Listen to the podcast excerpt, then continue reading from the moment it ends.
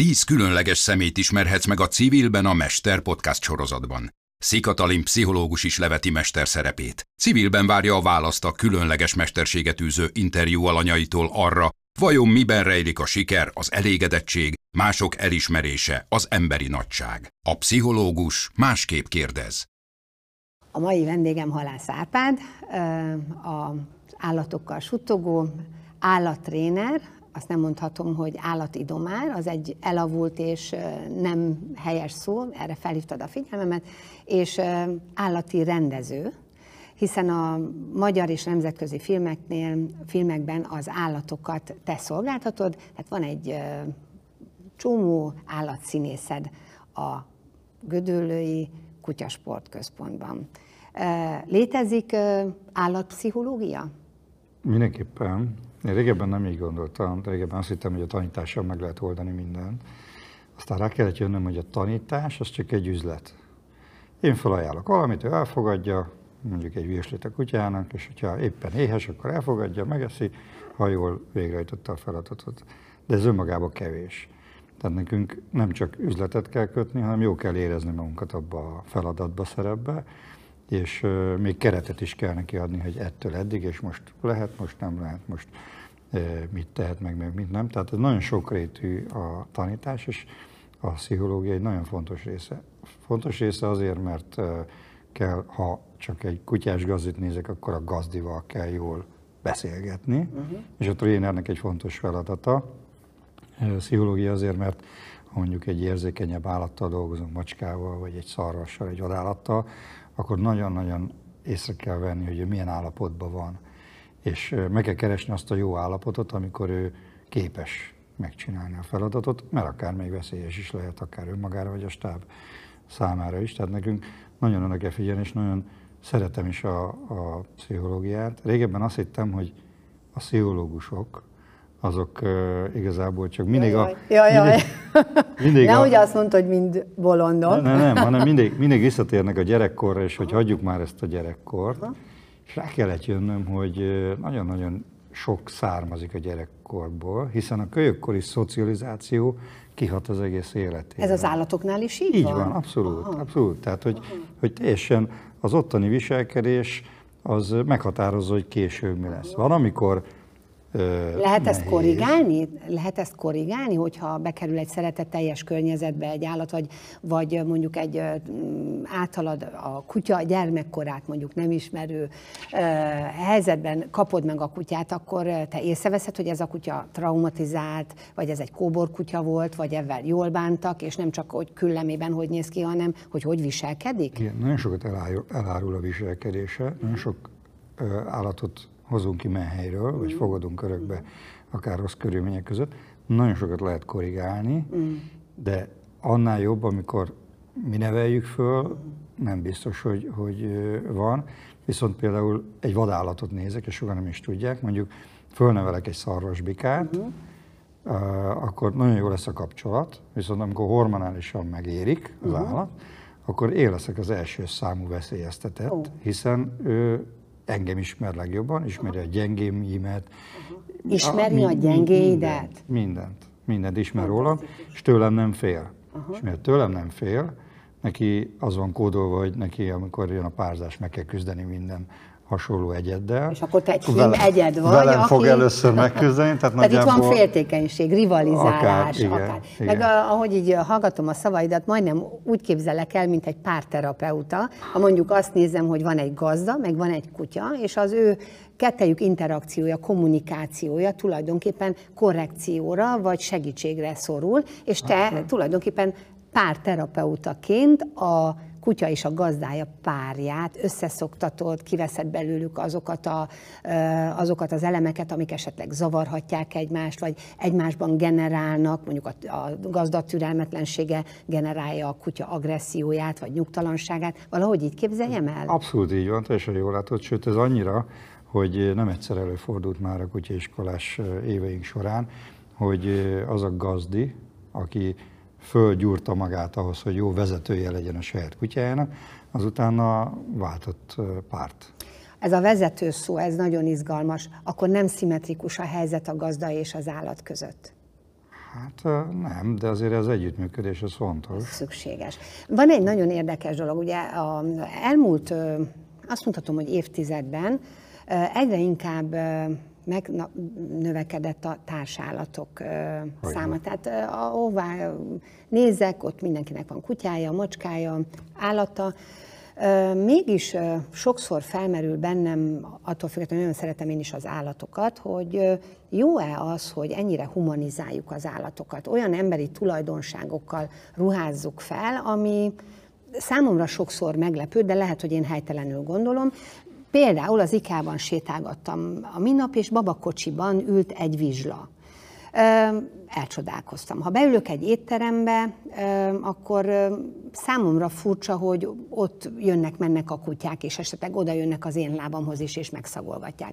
De a legmegdöbbentőbb élményem, és ezt szoktam is mesélgetni, egy jó néhány évvel a Puskin moziban megnéztem a Szexterápia című ausztrál filmet, és mikor várakoztam és ettem a patogatott kukoricámat, bejött egy fiatalember két kutyával. A és mozi, ezt a, moziba? A moziba.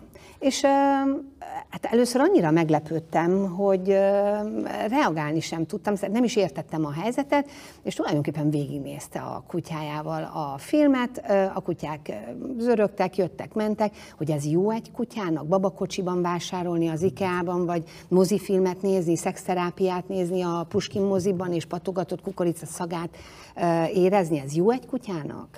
Valószínűleg nem akart otthon hagyni uh-huh. a kutyáját, Régebben azt mondták, mondtuk, hogy nem jó a kutyának a lakásba. Aha. mivel jobb annak a kutyának, amelyik kint van a kertben, és nem foglalkoznak Aha. vele.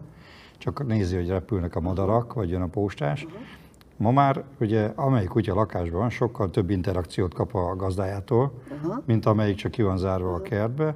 és nagyon össze tudnak hangolódni, Aha. nagyon érzékenyítik egymást, és nagyon sokban segít az embernek, hogy kilépjen abba a világba, ami nem a virtuális, hanem a való világ, és tudjon abban a világban akár kapcsolatot teremteni, beszélgetni másokkal, mert a kutyás társadalom, a kutyás közösség az egy Összetartó eléggé befo- igen, igen, igen, befogadja a bolondokat is, a kevésbét is, a mindenkit, uh-huh. és elég jól össze tudnak hangolódni, jól lehet szidni másokat, ez minden közösségnél úgy, hogy valami ellenségképet találunk, akkor még jobban összekovácsolunk, de hogy lehet, hogy ezáltal jut el olyan emberekhez, olyan helyekre, olyan dolgokra, és ezért viszik magukra. És akkor ez Nyilván... azt jelenti, hogy a kutyának jobb a idegen emberek között hallgatni egy vászonról jövő hangot, ha mondjuk a gazdája simogatja, és test közelben van, ember közelben, mintha otthon egyedül ingerszegény környezetben van. Tehát te ezt, mint állattréner, és nem állati domár, és most rákérdezek, hogy miért nem állati domár. Tehát te, mint állattréner azt gondolod, hogy jobb, ha egy társállat egy társasági életet él. Mivel, hogy a kutyának a természetes élőhelye ma már a család. Igen. És azért is visszük magunkkal Igen. mindenhova, és azért is kell, hogy legyen akció. De hozzáteszem, hogy ki tud égni benne a kutya. Uh-huh. Tehát olyan sok inger éri Igen. a külvilágtól, Igen hogyha mondjuk egy forgatásra is elviszünk egy állatot, akkor kifejezetten kérjük a stábot, hogy ne simogassák meg, és nagyon sok küzdelem, mert mindenki, jaj, de tuki! És főleg úgy, hogy a szexterápia tartalmát nem is érti. Nem fogom, nincs csak, a, csak az egyéb ingereket fogja el, tehát, tehát az elfárad, a másik. Elfárad benne, Aha. elfárad benne. Ha mindenkivel kezet kéne fognom bemutatkozni, és a nap végén visszamondani, azért az elég eh, nehéz. És visszatérve az előre, miért nem idomár? Igen. Hát azért nem, mert eh, Sajnos régi elcsépelt szó, és a hivatalos nyelvben is idomárként szerepel. Sajnos. A filmes mit, világban mi a különbség, is hogy idomár és tréner? Azt gondolom, és gondoljuk, hogy az idomítás az kényszer alapú, Aha. és nagyon sok ö, olyan dolgot is megcsinál az idomításba a tréner, vagy a, aki idomít, ami nem annyira kedvez az állatnak, Aha. nem annyira nézi az ő belső világát, vagy a, a hangulatát. A tanítás az viszont egy, egy együttműködő kommunikáción alapuló uh-huh. dolog, hogy igenis akarom, hogy együttműködjön. És a kutya Szeretnék... jól jár, hiszen kap jutalmat, kap uh, finom falatkát, kap simogatást, mert ugye a simogatás az ugyanolyan jutalom, igen. mint mondjuk egy pici falatka. Akkor visszakérdezek, te tudod-e, hogy mi a, jut, a motivációnknak a motivációja? Az állatnál, de az embernél is. Aha Nagyon sokan nem tudják. Igen, akkor hogy, most tanulok. Igen, hogy, hogy mindenki azt mondja, hogy labda, játék, kaja, simogatás, víz, sok mindent lehet mondani, de a biztonság. Uh-huh. Az a motiváció, motiváció. Ha van biztonság, akkor képes tanulni, képes játszani, képes elfogadni a kaját, és minden mást. Képzeld el, ez benne volt a gondolatomban, ugyanis én próbáltam a gyereknevelést, a kutyanevelése, saját gyakorlatom, a a családban is van kutya. Saját gyakorlatom, utáni gyakorlatom alapján én úgy gondoltam, hogy a gyereknevelésben is, és nem próbálok nem pszichológiai alapokon gyereket nevelni, vagy kutyával foglalkozni, mert ugye az nagyon mesterségesé, vagy nagyon merevé teheti az embert, hogyha beleragad szabályba, és nem ösztönösen viselkedik, mert ugye az ösztön az az embernél is nagyon fontos. Én is úgy gondoltam, hogy a, szokták tőlem kérdezni például, hogy én jó anya vagyok el, és akkor ezt most párhuzamosan megkérdezték, hogy jó gazda vagyok-e. És azt szoktam mondani, hogy boldog, és azt mond az illető, hogy igen vagy nem, a boldog anya a jó anya ami azt jelenti, hogy kiegyensúlyozott, kiszámítható, megbízható, folytonos. Tehát tulajdonképpen azok a körülmények, amik a gyermek számára biztosítják azt, hogy ne legyen semmi kiszámíthatatlan veszély, ne kelljen túl alkalmazkodni a környezethez, és az anya jelenléte jelentse azt, hogy ő, ő veszélytelen világban van, akkor az állatnak ezek szerint ugyanez a fontos. Hát mert hogy ugyanúgy a következetesség, az egymást követő dolgok, hogy az jól fel van építve, uh-huh. Kiszámítható. A kiszámíthatóság, a biztonság. Én is azt szoktam mondani, és vannak, akik ebben nem értenek egyet, hogy a kutya és a gyereknevelés azért nagyon sokban hasonlít. Óriási különbség, hogy a kutyanevelésben kiderül egy év alatt, hogy nem jól csináltam, a gyereknevelés 20 év múlva fog kiderülni, úgyis, vagy 16 Aha. már hamarabb. És hát ugye a De gyerek... hogy tovább is él a az, az egyén, az egyén tovább él, tehát azért ugye egy... És uh, ugye a gyereknevelésben nagyon elvisz az érzelem. Tehát nekem is ott van a 7 éves Luca lányom, uh-huh. és én azt gondolom, hogy én egy következetes gazdi tudok lenni, aki tudja, hogy mikor simogat, mikor enged, mikor nem. És amikor a lányomnál ugye próbálom betartani, és odáll elém, hogy szeretlek apuci, akkor így, uh, el vagyok olvadva. Tehát, hogy azért ott az érzelme... a farkát? Azt jobban meg tudom állni. Aha. De azért biztos vagyok benne, hogy vannak emberek, akik azt ugyanúgy veszik, mint szeretlek a puci, vagy a nyuci, Aha. és ugyanúgy elolvadnak, mert mindig azt a kis szőrös kis gombócot látják, amikor megvették.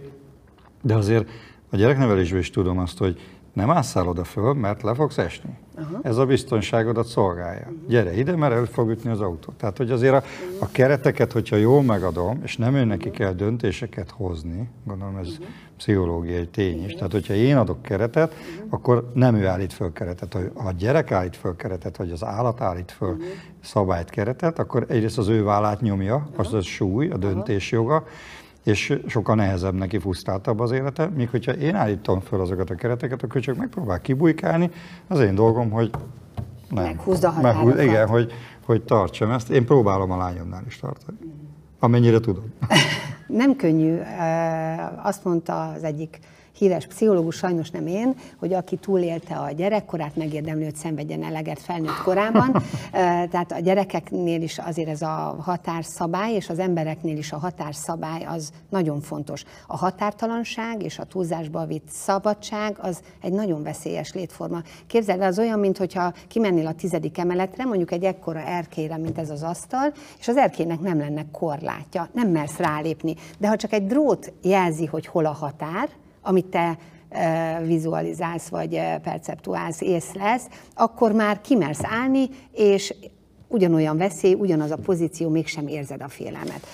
Az egy nagyon érdekes kérdés nekem ez a, a bizalom, a, a megbízhatóság, a melegség, a kiszámíthatóság, és itt most a melegségre koncentrálnék, és egy nagyon érdekes állatkísérletre. A 1950-es években Hárló nevezető pszichológus pici makákó majmokkal kísérletezett, és az anya és a gyerek közötti kötődésre keresett válaszokat, és ez fenn is van a YouTube-on, és én imádom, meg szoktam nézni ezt a e, kis videót, mert annyira lélekmelengető, és szinte könyvben átbad a szemem. A kísérlet az, hogy van egy drótanya és egy szőranya. A drótanyán van egy cumisüveg, amiben meleg táplálék van, a szőranya viszont nem tartalmaz táplálékot, csak melegséget. A szőr az fel van melegítve. És a kis makákó majmok, akik ki vannak éhezve, meg ugye egy kis állat bármikor tud enni, beengedik a két majom anya közelébe, és ingerekkel zavarják, frusztrálják a kis majmokat. És képzeld el, hogy ott van a finom táplálék, az első számú ösztön, hogy jól lakjon, és a frusztráció hatására a szőranyához megy, belekapaszkodik, kétségbeesve néz körbe, nagyon megrázó és nagyon édes, és vágyakozik a cumis üveg után, de a szőranyába kapaszkodva a biztonságot keresi, mert hát minden ember melegségre vágyik, és minden állat is melegségre vágyik. Hát a biztonságára. A biztonságra törekvés az náluk nagyon fontos. Az nem ugyanaz, mint a melegség. Tehát mondjuk nem. egy szigorú, kemény, biztonságos, hiszen kiszámítható környezet az fontosabb, mint az, hogy simogassuk a kutyát, vagy vegyünk neki norvég mintás pulóvert, vagy hajcsattot, és ezt így képzeljük Mind, Mindent fog élvezni, akár még a hajcsattot is élvezi, hogyha ő abba biztonságot lál. Tehát, hogy a, tehát ha mindig megkapja az esőkabátot, vagy a norvég mintás pulóvert, akkor a norvég mintás pulóver azt jelenti, hogy de jó, hogy most ezt felrajtja rám a gazda, mert akkor most megyünk együtt kalandozni, sétálni. Ha megengeded, egy jó kis sztorit elmesélnék erről, hogy hogyan lehet ugye ezeket a félelmeket jól fölülírni. A szarvasunk Nógrádban egy 110 hektáros területen, egy vadasparkban élt, lakott, és én elkezdtem ezeket a tanítási metodikákat vele nincs póráz, nincs megkötés, semmi nincsen. Csak ketten vagyunk az erdő közepén. Van egy kis kukoricás dinnye a zsebembe, amit nagyon szeret, és akkor azzal dolgozom, hogy szállunk fel a lószállítóra, hogy szállunk le, hogy kell engem követni. És elindult egy kommunikáció kettőnk között, egy nagyon ö, szövevényes és, és szoros kommunikáció. És jött egy felkérés, amikor már egy pár éve dolgoztunk és voltunk kisebb szerepeken, hogy ki kell menni külföldre egy német filmbe, és az van, hogy áll egy szerpentines úton a, a szarvas, és jön 50 az autó, és elüti. És nyilván nem üti el, nyilván egy mű szarvas van ott, de hogy akarta a rendező egy képbe, hogy a szarvas áll, az autó meg elmegy közte. És így álltunk szembe egymással Pötyi nénivel. Én kértem a rendezőt, hogy én legyek most a karmester, erre a fél órára még a ez rendező, megtörténik. A rendező. Igen, hagyj én legyek. Mert én tudom, hogy milyen állapotban van, és mikor lehet ezt az egészet elkezdeni és uh, ugye mikor tud köztünk elmenni az autó. Gyönyörűen. Mikor készül fel Pötyi néni arra, mikor hogy az az inger ne ráncsa ki Igen. a biztonságából. És képzeld el, hogy egy uh, autó megy felé 50 Tehát még emberként is olyan, hogy ú, és Pötyi néni állt az út közepén. És nézett a szemebe, és bízott benned. És bízott, és bízott, bízott benned. bennem, hogy, hogy nem, nem éri baj. Én ki voltam takarva egy bokorral. A legnagyobb baj az volt, hogy a kaszkadőr kétszer lefulladt izgalmába, de hogy gyönyörűen meglett. És benne is van a filmben, hogy Pötyi néni ennyit Uh, ugye a, a, tulajdonképpen a kommunikációról beszélünk, bár én azt gondolom, hogy egy jó személyiség jól kommunikál, mégis azért ez egy nagyon fontos dolog, hiszen azzal fejezzük ki a személyiségünket. És az egy nagyon érdekes dolog, hogy az emberi kommunikációnak a 93%-a metakommunikáció, és csak 7%-a a verbális kommunikáció. Az sokszor csak arra való, hogy elmaszatoljuk az igazságot vagy a valóságot. A metakommunikációból az izga, mondjuk az izgalom jelei, ugye, ami vegetatív működésű, az ösztönös ö, ö, reakciókból, a testtartásból, hanglejtés lépésből, tekintetből, az apró mozdulatokból az emberek, a betegek, az állatok is sokkal többet levonnak, mint mondjuk a, a vezényszavakból, nem tudom, hogy ez a szó jó-e, hogy vezényszó, uh-huh. hogy mondjuk, ha én azt mondom, hogy ül, de nem azzal a hanglejtéssel, nem azzal a szigorral, amit az állat megszokott, nem érek el annyit, vagy az állatoknál is fontos a metakommunikáció? Nagyon fontos, hiszen ők úgy kommunikálnak egymással, hogy nézik, mint az előbb már mondtam, hogy a egymás fülének a rezdüléseit, a szemét, a száját, a nyelvét, a lábujjait is, és mi észre se vesszük az ő kommunikációjukból, hogy ők már rég megbeszéltek, túl vannak rajta, és mi meg csak kapkodjuk a fejét. Igen, sehol nem vagyunk. És ezt szoktam mondani a gazdáknak is, hogy ő lát minket, tehát látja, hogy nyúkálok a jutis falatért, látja, hogy igazítom Nem a kell hajam. azt oda nyújtani. Nem, mind, mindent lát rajtunk, sokkal jobban, hiszen ő abba kommunikál, mi meg így Olyan kommunikál. érdekes, így én vidéken élek, és szemben a, a házunkkal van egy nagy domb, és éjszaka van egy kutya, aki elkezd ugatni, és utána egy végigmegy, lehet uh-huh. tudni, lokalizálni, hogy hol szól a, a kutyaugatás. Beszélgetnek? Felhívják egymás figyelmét a veszélyre, vagy csak jeleznek egymásnak? Vajon mi történik egy állatban? Úgy belebújnék egyszer egy, egy állatbőrébe, és megnézném, hogy vajon ő mit lát. Nagyon durván uh, hanggal is kommunikálnak, nekik nem adatott meg a beszéd, de nagyon durván, és a szárnyas fejvadászba dolgoztunk, uh-huh. Bó nevű kaukázusi kutyával, ami öt évig helyen élt, uh-huh. úgy hoztuk ki, nagyon öreg kutyát kellett játszania, és volt egy feladat, amikor a kutyának a verekedést kellett nézni és ugatni. Uh-huh és csak áll egy helyben a kutya, ötvözi a kamera és ugat. Tanítottuk is, és hárman álltuk körbe a, a kutyát, Anett és Marci barátom, és jeleztünk a kutyának, hogy ahova néz, akire néz, az, az ugat. És más hangszínen ugatott a kutya, képzeld el. Attól függ ide. És elkezdtük Lehet, nézni, hogy át mi is vert téged. Lehet, hogy át is Ja, vert. biztos, Lehet, biztos. hogy olyan, mondja, hogy figyelj már, Árpi már megint rossz paszban van, és uh, jelzi a többi kutya színésznek. És képzeld el, hogy azt néztük, hogy mitől ugat más hangszínen, és a Marci barátom így jelzett neki, hogy ugat, én így jeleztem, az Anett meg így. Aha. És más volt a jel. És mihelyest összehangoltuk a jeleket egy formára, egyformán ugatott. Mihelyest lazán, csak hasonlóképpen, más hangszínen tudott ugatni. Tehát, hogy sokkal több az a kommunikációs jel, ami bennünk van, mint, bennük van, mint amit Bennünk mi van egy sejtünk. ilyen, ami teljesen mindegy, hogy így működik, Nekünk- vagy így működik. igen, de nekik neki ez már- ez is más, és ez is Igen, más. igen, ez igen. fantasztikus. Uh, Annett ugye a te feleséged? Nem. Nem? Anett a kolléganő. A kolléganőd, akivel én találkoztam egyébként, mert mi együtt dolgoztunk a Mars című filmben, ebben a gyerek vagy családi filmprodukcióban, aminek remélem ez nem baj, hogy elárulom, aminek én voltam a forgatókönyv írója, úgyhogy én érzelmileg nagyon benne voltam ebben. Mi is nagyon szerettük. Igen, és hát ugye a világ is nagyon szerette, mert rengeteg nemzetközi filmfesztivált megnyert, és hát én ott találkoztam először veled, ezzel kapcsolatban két dolog van, egy tapasztalatom, mert ugye meglepődtem azon, hogy én írtam egy kutyát, aki felnő, aki áldozatok után kutat, aki a, barátkozik a, a tulajdonosával, tehát kialakítottam egy kutya karaktert, és te eljöttél négy kutyával. És én kérdeztem a rendezőt, Pejó Robert, hogy miért van itt négy kutya. És végül te adtad meg a választ, hogy négy kutya játsza az egy kutyát. Ez miért van? Nem minden feladatot tud egy kutya teljesíteni, uh-huh. és egy forgatáson nagyon sok a feladat. Egyrészt, hogy ne fáradjon el, másrészt a kutyának is lehet rossz napja.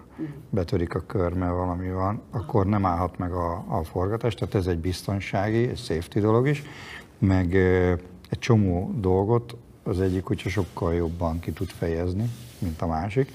Van, amikor az akcióban az egyik gyorsabb, temperamentumosabb, van, ami meg a figyelmesebb, érzékeny, Érzékenyebb. érzékenyebb, és az érzékeny feladatokat, a szeme jobban tükröz dolgokat, azokkal jobban. És hát ugye azért kellett ez a négy kutyus, két kölyök, meg a két felnőtt, a turbo és a dízel, és a Alex, meg a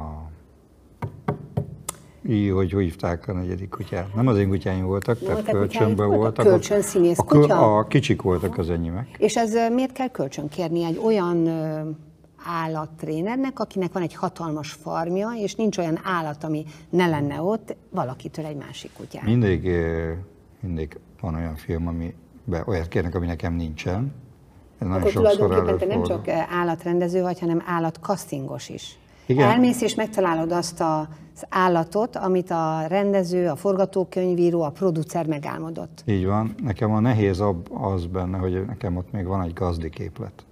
Tehát a gazdi nem érti. A filmvilágot, és el kell magyarázni. Tehát ez egy a sokan nehezebb, tehát jobban szeretek a sajátjaimmal. vagy párterapeuta. Uff, igen. az jobban izgalmas szeretek. az életed. És egyébként amiért te a vendégem lettél, az pont ez az izgalmas uh, környezet, és ez az izgalmas személyiség.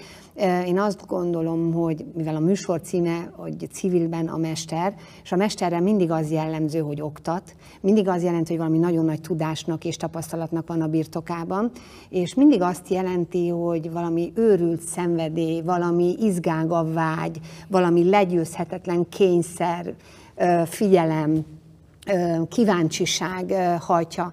Jól látom, hogy te mester vagy?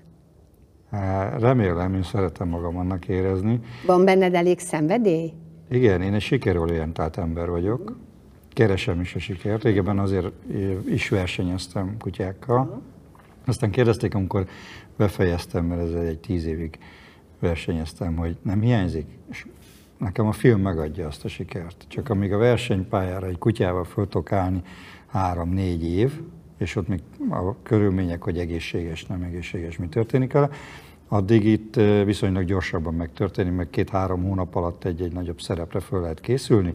A forgatáson, amikor megcsináljuk a kamerák előtt, már ez egy siker, és hogyha utána sikerre jut maga a film, az megint egy, egy siker, tehát hogy, hogy én, de már azt is sikerként élem meg, én nagyon szeretem a tanítás élményét hogy elkezdek egy galambal, egy patkányjal, egy bármilyen állattal dolgozni, egy kecskével, hogy szedje le a ruhaszárító kötére az oknit, és tegye be lavorba. Ezt kölcsönadhatnád. Igen, meg a sör behozó kutya. Az, az hát, is, hogy... mondjuk nem sörözöm, de mondjuk takaríthatna, vagy ja, ja, elpakolhatna a kedven, igen, igen. Tehát, hogy, hogy ezek mind-mind, hogyha megérti, hogy mit akarok, akkor én jól kommunikáltam, nekem az már egy, az már egy siker, és én nagyon, nagyon szeretem ezt a típusú érzést, élményt. Én már gyerekkoromban is kerestem. Nem akarlak analizálni, nem is foglak. Analizálni, nem? Tehát nem, az, nem, akar... azt majd négy szem köz, mert nem biztos, nem biztos, hogy jó az, hogy ha te úgy látod magad, ahogy én láttak, de, de nem, ez Már most vicc. Akartam az előbb kérdezni, hogy, hogy ugye mi beszélgetünk, de hogy te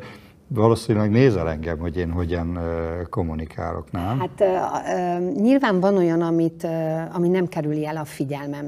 Tehát, mint ahogy nem mondjuk ránézel egy kutyára, és látod azt, hogy ez egy jól nevelt, vagy egy jól, lelkileg jól karbantartott kutya. Ugyanúgy én is látom nyilván bizonyos jelekből, akár gyerekkori traumák is egy ülésből, vagy egy kéztartásból észrevehetőek, de azért próbálom a szemüvegemet levenni, mert képzeld el, hogy élhetnék én akár magánéletet, hogyha mindig a barátaimat, vagy a, a Analizálnád tehát nem, nem akarlak analizálni, de itt visszatérve erre a szenvedélyre, meg erre a sikerorientáltságra.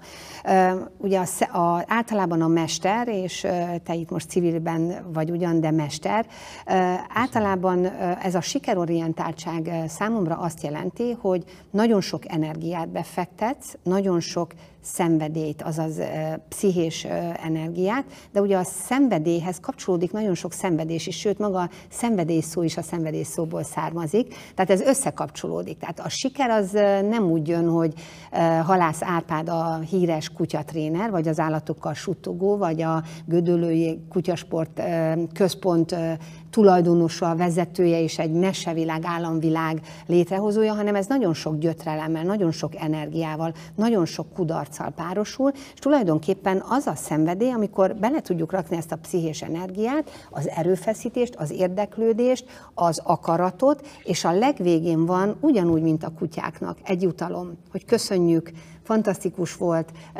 hálásak vagyunk, sikeres a film, jól szerepeltek az állatok, tehát tulajdonképpen olyanok vagyunk, mint az állatok, hogy arra a kis jutalomfalatkára, a dicséretre, az elismerésre éhezünk. Abszolút, ez a kis válveregetés az, az jól jön, és hát remélem, hogy még az én életemben meg fogom élni azt, hogy a, a filmvilág is így tekint az állatosra. Tehát régebben az állat kelléknek számított, ma már elismerik, mint szakma, de még nem ismerik el, mint díjazandó.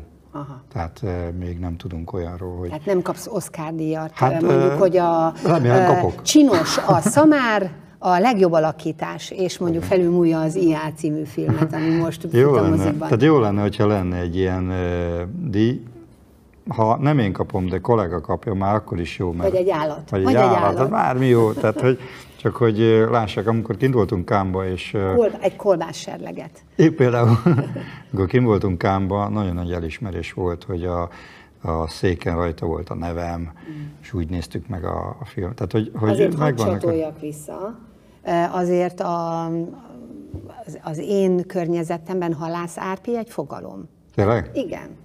És az állataid miatt is, de azt hiszem, hogy az az elköteleződés, az a megbízhatóság, amit nem csak az a kiszámíthatóság, az a precizitás, és az a sok-sok információ és különlegesség, amit te tudsz nyújtani. Azért azt is elárulhatjuk, hogy én kimentem a beszélgetés előtt, megnéztem ezt a gödölői farmot, és lelkesen mesélted, hogy nézzem meg az emberformájú madárfészket, amiben a kiérkező gyerekek beleülhetnek. Hát én először így néztem rá furcsán, de mikor én ezt megláttam, nekem ebbe kedvem lett volna beleülni. Ki fogok menni és belőle. De ha még elmeséled, hogy ez hogy készült meg, hogy ez a farm hogy működik, hogy mennyi mindent adsz te embereknek, gyerekeknek, családoknak, állatoknak, gazdáknak, filmeseknek, produkcióknak. Azt gondolom, hogy ez, ettől válsz te mesteri, ettől vagy te érdekes, és ettől vagy te nagyon elismert, és ha te nem is tudsz róla, nagyon nagyra tartott. Köszönöm. Hogy készült ez a madárfészek? Mesélj el, légy szíves. Nagyon sok gyerekprogramunk van, és nagyon ez egy misszió. Tehát a gyerekeknek a tanítása, a gyerekekkel a foglalkozás, ez egy, nekem egy ilyen egy ilyen vízió, egy ilyen olyan misszió, hogy adjunk valamit, olyat, ami nem, nem a virtuális térben keletkezik, hanem a valóságban, és tanítsuk meg arra az állattal is. Tehát amikor csináltunk egy csoki reklámot egy lila tehénnel, akkor oda jött egy nő, hogy hadd simogasson a gyerek a, a tehenet, mert a kilencedik emeleten lakik, és még nem látott közelről. És mondtam, hogy kedves anyuka, a tehenek nem a kilencediken laknak, tehát el kell menni, és nagyon sok ilyet, de megsimogathatja tényleg, és amikor az anyuka ért hozzá a tehénnel egy ujjal, és azt mondta, hogy jé, meleg, akkor így... Hogy, ó, tehát, hogy úristen, tehát tényleg van baj, és ezeket a bajokat valószínűleg nem én fogom megjavítani, de szeretnék hozzátenni, hogy ne legyen ekkora. Szóval hogy készült baj. az a madárfészek? És eljött, készült az a...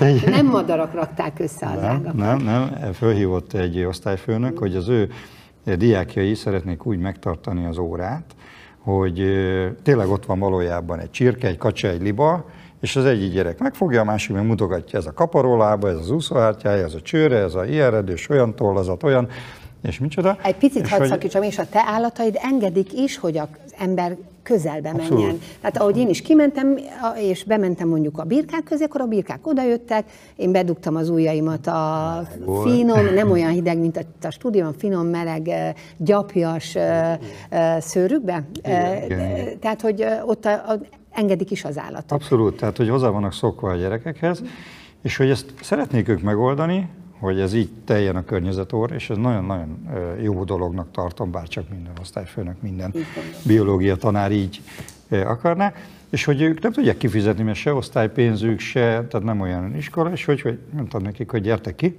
és dolgozzátok le. És hát volt nagy meglepődés, hogy hogy dolgozzuk le. Na majd én azt mondom, három óra oktatás, három óra munka. És akkor hat óra az mindenki mehet a dolgára, mondom, gyere, jöjjön mindenki játszós ruhában. Hány gyerek volt? Hát 25-6. 50, 50 kis kezecske. Hát legalább, Aha. igen. És hát semmi nem éri föl azt az 50 kezet. És lelkes. Akkor, lelkes, lelkes, igen szenvedélyes kezecske. Igen, igen. és akkor megvolt a, a biológia óra, amit kellett hozzátettünk, amit nem kellett, azt ők mindenki készült, nagyon a kis csirkébe, kacsába, mindenben. És akkor mondtam hogy hogy gyertek, összeszedjük a lehullott ágakat, elég nagy a terület, négy hektár, és építünk belőle egy óriási madárfészket a kidőlt fűszfára, ami már évek óta vigyázunk, hogy... És benne meg... van egy, egy víz, víz ugye? Egy, egy, egy víz... autó gumi az alja, Aha. mert hogy ez egy lápos, lápos terület, és az van körbe befűzve az ágakkal, és arra épült rá. Hát egy, egy, egy igazi fészek. Egy nyolc gyereket elbír a fészek. Hát az az igazság, ezt szabadalmaztatnod kellene. Két én, én vennék egy ilyen madárfészket magamnak, és néha beülnék, de, uh, tojásokra ugyan nem ülnék rá, de néha beülnék, és szívesen megnézném abból a perspektívából a világot, mert uh, kívülről is fantasztikus hatása és, és ráadásul az, a fán kell végigmenni. Tehát a kidőlt fa, Igen mint vízszintesen nem kell fölmászni, ne essen le, maximum vízbe belelép, ami ott alatta van a mocsár, De hogy úgy kell végigmenni. Tehát hát akinek kedve is... van, látogassa meg. Eljöhet. Hogyha élvezni akarja, egy kicsit dolgozni kell, építeni valamit. Abszolút nyitottak vagyunk, rengeteg diák jár hozzánk akár közmunkára, akár nevelő hatással is, és nagyon sok gyerektáborunk van. Tehát a gyerektáboraink például olyan dolgokat csinálunk a gyerektáborban, amit én is szívesen megcsináltam volna a gyerekkoromban. Mondok egy példát. Milyen lehetett a te gyerekkorod, hogy most játszol ennyit? Panában ettem fel. Aha. Nyolcadikon? Hetedik. Akkor oda nem ment fel a tehén. Lementél a tehenek. Le, le, le, le. Meg volt nekem kis hörcsögöm, meg papagáj, meg hal, meg tehát én már, már azokat is próbáltam tanítani, hogy mit lehet. A kislányod egy mesevilágban él, nem? Hát szeretném, igen, hozza a barátnőjét is elég rendesen, és egyik karámból a másik múltkor is mondta, hogy mondtam, hogy gyere hazafelé, még beugrunk a cukrászdába, ne apai, még hagyj maradjak, segítek a lányomnak, és akkor vitte a szénát, meg pakolta ezt, pakolta ezt, tehát ő, ő imádja, minden állatot tudja névről, hogy ki, ki, micsoda. Ebben a környezetben, amiben én téged meglátogattalak, én, én is nagyon lelazultam. Tehát nagyon, nagyon nyugalmas, nagyon különleges atmoszférája volt valóban azért, mert egy nagyon természetes közegben voltunk benne. Egyébként ez stresszes vagy? Ez egy ilyen köznyelv, mert ugye a stressz az nem minden esetben rossz, a stressz az hajtóerő is, a distressz a káros stressz, csak a köztudatban ez nem épült be ez a szó, de te szoktál stresszelni? Én nem gondolom, hogy stresszes vagyok, feszült szoktam lenni, nem biztos, hogy tudom jól a kettő között a különbséget. Sőt, inkább azt mondják, hogy nyugodt ember vagyok, mert, a, mert az állatokkal nem lehet nagyon idegeskedni. Nyilván, ha készülök valamire, akkor, akkor van bennem egy feszül, akár egy előadásra. Én is nagyon szorongtam a beszélgetésünk előtt, képzel, de nem volt itt a közelben pszichológus. Én, én azt szoktam mondani, hogy ha, ha fontos nekem, akkor nyilván izgulok. Uh-huh. Tehát ha ez nem... a stressz, ez egy hajtóerő. Igen. De mondd, az állatok stresszelnek? Igen stresszelnek. Igen, Tehát hogy érzed nem. azt, hogy most ez az állat feszült. Igen. igen akár igen, hormonálisan, akár az időjárás miatt. Bármi, bármi, hol... Képzeld el, hogy van egy másik pszichológusunk, ő sokkal ismertebb, mint Harló Seje János, a stressz elmélet kialakítója, és ő patkányokkal kísérletezett, hogy az emberi természetet, az ösztönöket, a viselkedéseket, reakciót az állatok vizsgálatával alapozták meg. Mint a nagy etológusaink. Igen. És volt egy olyan kísérlete, hogy két patkány csoport volt, az egyiket apró, pici, fájdalmas, de nem ártalmas elektromos áramütéssel ingerelték random módon, kiszámíthatatlanul. A másik kísérleti csoport, ha ez világ, felvillant a áramütés előtt egy pici lámpa, futkároztak, megálltak a patkányok, megvárták az áramütést, és mentek tovább. És a két patkánycsoportot, a, a, a random áramütés és a, a kontrollcsoport, amit világítással jelezték a veszélyt, a kontrollcsoportban vígan éltek a patkányok, fejlődtek, szaporodtak, mint Marci hevesen, és a, azok az állatok, amik nem kapták meg ezt az előjelzést, ezek elpusztultak, de úgy, hogy először pszichoszomatikus tüneteket ö, ö, produkáltak, hullott a szőrük, ö, sérült a körmük, lefogytak, depressziósá váltak. Sima.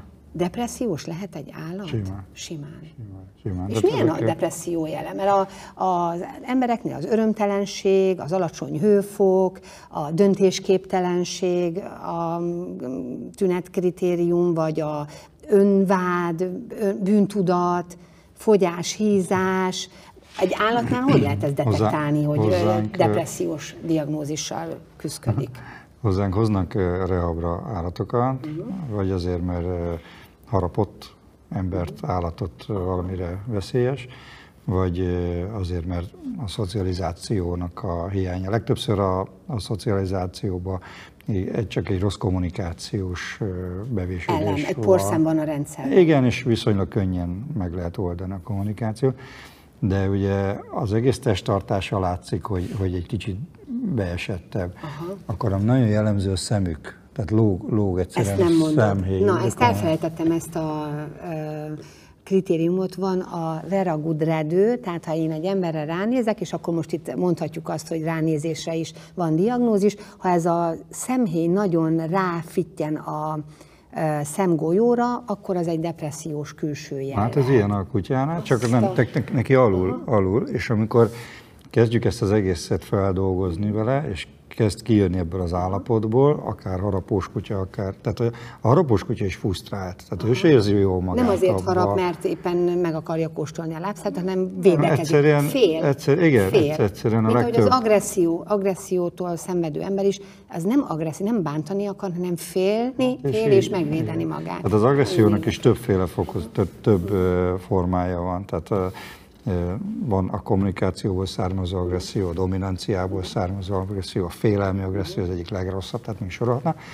És egyszerűen, amikor kezdenek ebből kijönni, és mi alapján jönnek ki, nagyon viszonylag egyszerű a, a képlet, megvannak a keretek, élményt kap, sok sétát, sok ingert és napi rutint. Törődést. Törődést. Nem kellenek nekik nagy dolgok, csak hogy csak hogy tudjanak mihez viszonyítani, mint a patkány. Legalább kapcsoljuk fel a villanyt. Igen, tehát legyen egy keret. És ezek által elkezdenek eh, kisimulni, és hozzá alkalmazkodni, és visszahúzódik. A szőre kiszépül, eh, de ezek a fülgyulladástól kezdve a, a minden egy ilyen eh, jelek, ezek mind-mind... Pszichoszomatikus. Pszichoszomat, most megtanultam. Pszichoszomatikus tünetek. tünetek. Ami azt jelenti, hogy nincs testi elváltozás, hanem a pszichés érzelmi nyomás hatására különböző testi zavarok jelennek meg, funkciózavarok, amik visszafordíthatók. Általában egy utolsó kérdésem van, ez az én sztereotíp gondolkodásomra val.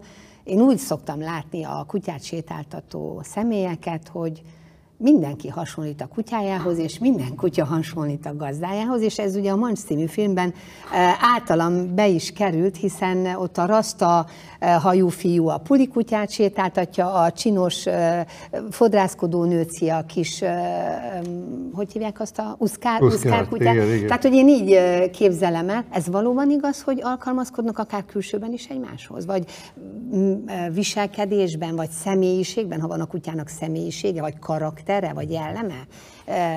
Van én ilyen? Azt gondolom, hogy tudnak nagyon sok esetben, és nyilván már a kutya választás is úgy történik, hogy ami az egyéniségéhez illik. Akkor te is tudsz ami... analizálni, tehát ránézel egy buldog kutya, és azt mondod, na ennek a gazdája ilyen és ilyen. Hát többnyire abból tudok analizálni, nem szoktam és nem játszok vele, de hogyha már megáll a kapu és fogja a pórást, már tudom az összes szokását az otthoni szokásait is, a magánéletét is, és amit nem is akarok tudni, Aha. tehát ahogy a, ahogy a kezébe tartja a pórázt, abból már nagyon sok minden Hát látni, hogy hogy viszonyul az állathoz. Hát, hogy milyen kapcsolatuk van ö, egymással, uh-huh. és ugye a, a kutyáknak az egyik fő kommunikációja az utánzásos tanulás. Aha, akkor itt a megoldás. Egymást is utánozzák, a gazdit is utánozzák, nagyon sok mindenbe lemásolják. Van is egy ilyen tanítási forma, do as I do, csináld utána. Tehát tükrözés, visszatükrözés. Abszolút. Aha.